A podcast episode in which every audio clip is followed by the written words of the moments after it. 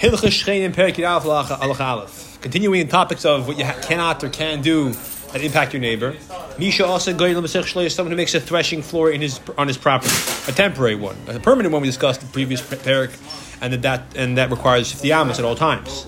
But with temporary, or for that matter, a person makes a kisakise, like an outhouse. I'm talking about an outhouse without a roof, as we'll see. Or some kind of work involving dust. Yeah, he's crushing rocks or dust and he has to make sure to distance in his threshing floor with a lot of chaff and dust, or the smell from the bathroom, or the offer is dirt, the avik is dust. He has to make sure that the dust or smell does not reach his neighbor, so it should not cause him distress or damage, emotional damage. Yeah. Even if the reason why his smell or the dust is reaching his neighbor is because the wind causes it, and the guy's like, it's not my fault, the wind's doing it, so he can't blame it on me. And the wind is bringing the dust or the flax dust, and the chaff, and causing his neighbor. Nevertheless, the guy who has this rock crushing business, or the threshing floor, has to distance himself from his neighbor's property, so he should not reach him and damage him. And even if the only reason why it's reaching him is because of the wind, the guy's going to tell that it's not. I'm far enough, but there's a wind once in a while. Still, the fact is, even if it's through wind, he has to make sure that he is not allowing the wind to reach his neighbor. Now I'm going to add Mitsuya. Ruach Mitsuya specifically, because I don't have to be worried that a tornado is not going to come, and if a tornado comes, it's not my fault. But it's the point is that you have to be worried, even if it's through a wind, provided that it's normal. You have to make sure it's not damaging it, right? So the guy's going to say, look, today there's absolutely no wind. The dirt isn't reaching you. When there is a wind, it's not my fault. So it's like it makes me like a grandma. So the din is no, that's not true. The din is that it does. He does bear the responsibility. Okay. No one's going to be there. But again, the point is that don't read this Rambam, even to a normal wind. I mean, even to a normal wind. Don't do a normal wind. The point is, even to a wind, provided that's normal. All right. These are like damaging with your arrow. It's considered direct damage if you are winnowing and the dust reaches your neighbor. That's why they make the exhaust fans of restaurants. They have to be very high up. Because this way, even when a wind comes, the smell of whatever they bake shouldn't bother neighbors. Yeah, good. Base. Even though he has an obligation to make these distances, and he does it as he's supposed to. If after distancing himself as he's supposed to. Now, how far should he distance himself? We didn't give him an amma amount. I guess whatever the bezin evaluates, it puts upon him, and he, follows suit and responsibly does it. If after that a normal wind causes damage, if the normal wind causes the chaff or the dust to do damage to his neighbor, the neighbor's going to say, you're chayav to pay me. After all, you clearly did not distance yourself sufficiently. Look at the damage you caused. He could say, no, we evaluated whatever it was, and that's how far I distanced myself, and therefore I'm pater. Why is he pater? Because ultimately, the ruach helped him. You can't say it's only from the mazik himself. That makes it a grama ben nezakin. Therefore, because it's together with the wind, that makes him pater. Now, the halachas of Eish, Rambam told us that when the wind causes the fire to go, ruach mitzuya, you're chayev. But this is a little different, because over there he created the fire from scratch. So therefore, he's much more of a participant. Over here, the chaff exists without him. It's just that the wind is causing it to move. Right? The dust exists without him. His activity is causing it to be stirred up. He's not creating the dust. All right. By the Beis HaKisa, I'm not sure how that would work, but in any event, in this case, Halacha Beis actually does not mention Beis HaKisa. He just mentions the... Because Beis HaKisa is no real damage you pay for. Over here, it could be the damage to your crops. So the question is... The Halacha Beis, he's saying that the guy is pater. Does he mean the guy distances himself as he's supposed to? Does he, or does Rambam mean a lach of days, even if he's supposed to distance himself, but he didn't? So do we say even though you're mechayev? Could Rambam saying that you're mechayev to distance yourself in a way that the ruach matsuya will not cause damage? Now, if you didn't do that, you're a bad boy, but you're not chayav to pay because the wind participates. That could be pshat Rambam. I'm not sure. All right, give me. What kind of damage does the wind do? Well, the wind causes the dust to blow into the other person's crops, for example. It causes the chaff to blow into the other person's property and damages. You know, if it's a barrel of oil right now, you know, it's open, it'll damage it. All right, Gimel. Hakoish is person's crushing wheat. Right, the guy is crushing wheat to make groats. In his own property, and when he bangs with this hammer. Or anything else for that matter that this has this kind of activity. He causes vibrations to his friend's property to the point that the cover on a jug will move, will shake. He touches it, it's going to fall off. But he said, the Misha says that if it just shakes, that's not a problem. It has to shake up to the point that the cover of the jug falls off the jug. That's considered causing vibrations, direct damaging with your arrows. The arrows is a metaphor for doing damage from long distance, but it's still considered direct damage. Right? Just like if I'm at my property, I shoot arrows into your property. I can't say, well, it's not me. It's the wind's causing it, or it's not considered direct. No, it is considered direct. So just like an arrow is direct damage, this vibration is direct damage because it's such a strong vibration, it makes the cover of the barrel fall off. Nowadays, he has to distance himself far enough or reduce the vibration levels so they will not shake the cover of the barrel off, or stop doing that kind of work. If it does damage, right? The guy is doing his activity, and the guy's priceless Picasso painting falls off the wall and breaks, or whatever. Yeah, the damage is considered to be coming directly from his force. Halacha Dalit. All the required distancing that the potential damager has to do, as we discussed in previous prakim. If he doesn't do the damage distance he's supposed to. So, for example, he digs a in-ground swimming pool within 3 tefachim of his fellow's wall. And the guy saw the shasik and he didn't say anything. That quietness is defined as a waiving of rights. He can't then later come along and say, I changed my mind, I want you to distance yourself. For who? When do we say that? We have to have visual evidence that the guy waived his rights. He helped him do this thing, such as making this pit next to his wall within 3 tefachim. He told him to do it, which is clearly considered a permission to do so. Or we have evidence that he admitted that he saw it and he was there. He saw the guy do the let's say in this example, digging this burr right next to his reshus, close to his wall, this water burr, without the required distance, and he didn't say anything. He didn't make a protest. Zacha, that is called achieving, not purchasing, but attaining the rights to this position and to not have to distance yourself. Because anytime a person has a machzik, a chazaka, if you will, a chazaka in this case means he achieved the right to do a damage. Zacha, but he gets it. As you said. When is it true that the person's being quiet is assumed to be a definition of he giving permission? Either he's screaming, no, I was just quiet because I was too intimidated to say anything to this bully. The halach is the other guy is allowed to interpret it as permission, and he does no longer have to distance himself. When is that true? With most damages. The exception is the first four we start this parak with. Shehain, which are ash and smoke. Stench from the bathroom, or vibrations. Each one of these four damages, there's no such thing as a chazaka. I achieve the chazaka, I assume the rights to do this damage to you. It doesn't work. Even the guy was quiet for many years. He can then force him, he can say, listen, I thought I could tolerate it, I can't. You have to stop this activity.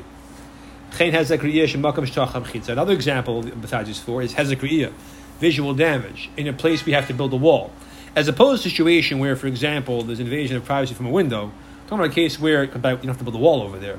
the guy will tiny, you have to move the window, whatever. But in a case where, for example, there's a courtyard and there's a chiyuv to build a wall, you and I have, let's say you and I inherit from our great uncle a courtyard jointly, and we agree to divide it in a way that this is my side, that's your side, okay?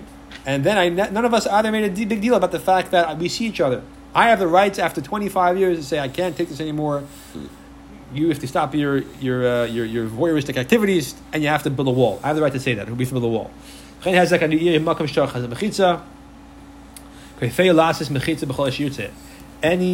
situation where you can require the other person to build a wall together with you, or build a wall even on his own expenses, in this situation where it's his individual obligation, as we'll see sometimes. It can force to do that at any time, as we said, even though many years have passed. But why are these four or five, if you will, rather, types of damages different than most damages? The assumption is a person will not be willing to tolerate these types of damages. The chazaka is that he's not forgiving it. It's an established damage, and therefore it's constant and it's uncomfortable. And the more important here is that it's kavua. It's established. It's consistent and constant, both in quantity and quality, it seems. Therefore, the assumption is that the guy is not being meichel. When it comes to other damages, the assumption is he is meichel if he saw and he was quiet. When I hear the assumption, he's not meichel. However, if he made a kinyan, he's meichel. And the guy says, I'm being meichel to you. He makes a kinyan that. So it's not enough to verbally say, okay, I agree. Apparently, you have to actually make a kinyan and demonstrate, or a handshake, if you will, that he forgives the guy and lets the guy do this activity, have this this outhouse without a roof with a bad smell, or this activity where he's crushing rocks or has a kriya. Then in he cannot retract. There are other Rishonim, in fact, who hold that even after a kinyan, the guy could say, I thought I could tolerate it, I can't. Sure. The Rambam holds that. To make a kinyan, that's irretractable. Hey. Someone who had a chazakah, he established a chazakah to do a malacha in the courtyard that involves blood, kind of surgery or something, or maybe he's a butcher. Perhaps, yeah, right? Okay. Yep, or nevelis, or carcasses, cases of him kaiman. You're going to get flies and you're going to get stench. Yeah, but yavaya avim, and there comes the ravens, or cases of other types of birds that are carnivores. Miglal adam, because of the blood, they eat the blood. And they bother the neighbor with the noise and the chirping. Or for that matter, they bother the neighbor because they have blood on the feet. They come and they perch on the tree. And they ruin they dirty the produce, the fruits. Right, not going to sit on the wheat, but on the trees. If this person, according to the Rambam, apparently, he has the reputation to be a person who's squeamish, right? He's very easily irritable, right? He has disruptive mood is one diagnosis, yeah? Okay. So, or he's a person who's ill, that this bothers him, this type of noise. Or the blood is damaging his produce. That applies to any human being, apparently. Chai Levatla is malacha. The other guy, despite the fact that he had this chazaka to do this malacha, now he has to stop doing it. Or he has to stop the malacha, or distance himself in a way that it won't cause damage to his fellow. This type of damage, the noise of the birds or the blood on their feet, is similar, because it's constant and it's very bothersome. It's similar to the smell of a beis hakise, which you can never establish chazaka, unless of course you make a kinyan, according to the Rambam. So we have a sixth example of something which you can protest after years of silence. Similarly, the people in the mavoi, or if there's a chatzor, one of the people in the chatzor, that one of them became a professional, and it's one of the kind of professions where we said they have the right to protest. And we said you could protest if the guy opens a store or other types of things. You could protest if he's going to be a teacher of non-terror topics, like be a math teacher or a after-school tutor, right? He wants to open a karate dojo for kids, and they don't protest. In which case the chazak is that it's allowed to keep it. Well, I would appreciate what the zoning was. Exactly, 1,000%. The people going in and out to buy the product. When people were quiet, the din is that he's not established a chazaka in this matter. They could at any time protest and say, so we can't sleep from the traffic of people going in and out. Even though we said he has a chazaka to have a right to do the work here, he does not establish a chazaka to have an infinite amount of customers. And once business picks up, there's a lot of traffic, they could say, I'm sorry, we can't stand the noise anymore. This is established hezek, established damage, like smoke and dust. So we have a seventh example. We have the four things in the beginning of halacha dalid, the fifth thing in halacha hey with the ravens. Excuse me, the fifth thing in the halacha dalid at the end with Hezekiah, the sixth thing in the beginning of halacha hey with the ravens. The Hezekiah, the visual damage, top of the page 522, and the sixth thing halacha hey with the ravens, the blood or the noise. And the seventh thing is the traffic. So this guy has to change his store policy by appointment only. One at a time. This way, they won't have traffic. But they can't stop him doing the work. He has a chazaka for that. It's the traffic. However, on that traffic, that increase of noise, that is no chazaka. That's like a bathroom or like dust. Vav. Someone who did a chazaka to be allowed to do a damage, which has a chazaka. For example, he opens a window in his house right into his neighbor's backyard. Or he had a canal running in his backyard less than 3 amas away from his friend's house or friend's wall. Or he did something close to his friend's yard without the proper distance. And the din is that if the person sees that he's quiet, he's meichel, right? Now, if there's a witness to that, there's no conversation. But now we have a situation where there's no witnesses. It's he said, she said. But the guy doing the chazaka says, you told me to do it. So I was muchzik, I'm allowed to do it. Or you saw it and said nothing. Verbally you said it's okay. Or you saw what's happening and you were quiet, did not protest. These are all things the person saying, these demonstrate my rights to continue doing this. The plaintiff says, I never saw it before. I'm seeing it out for the first time and I'm protesting. I never saw this before. I never saw this window. Oishamari says, I did protest. And you said, yeah, I'm so sorry. I'm going to seal the window up today. And every day you say, I'm doing it tomorrow. You push me off to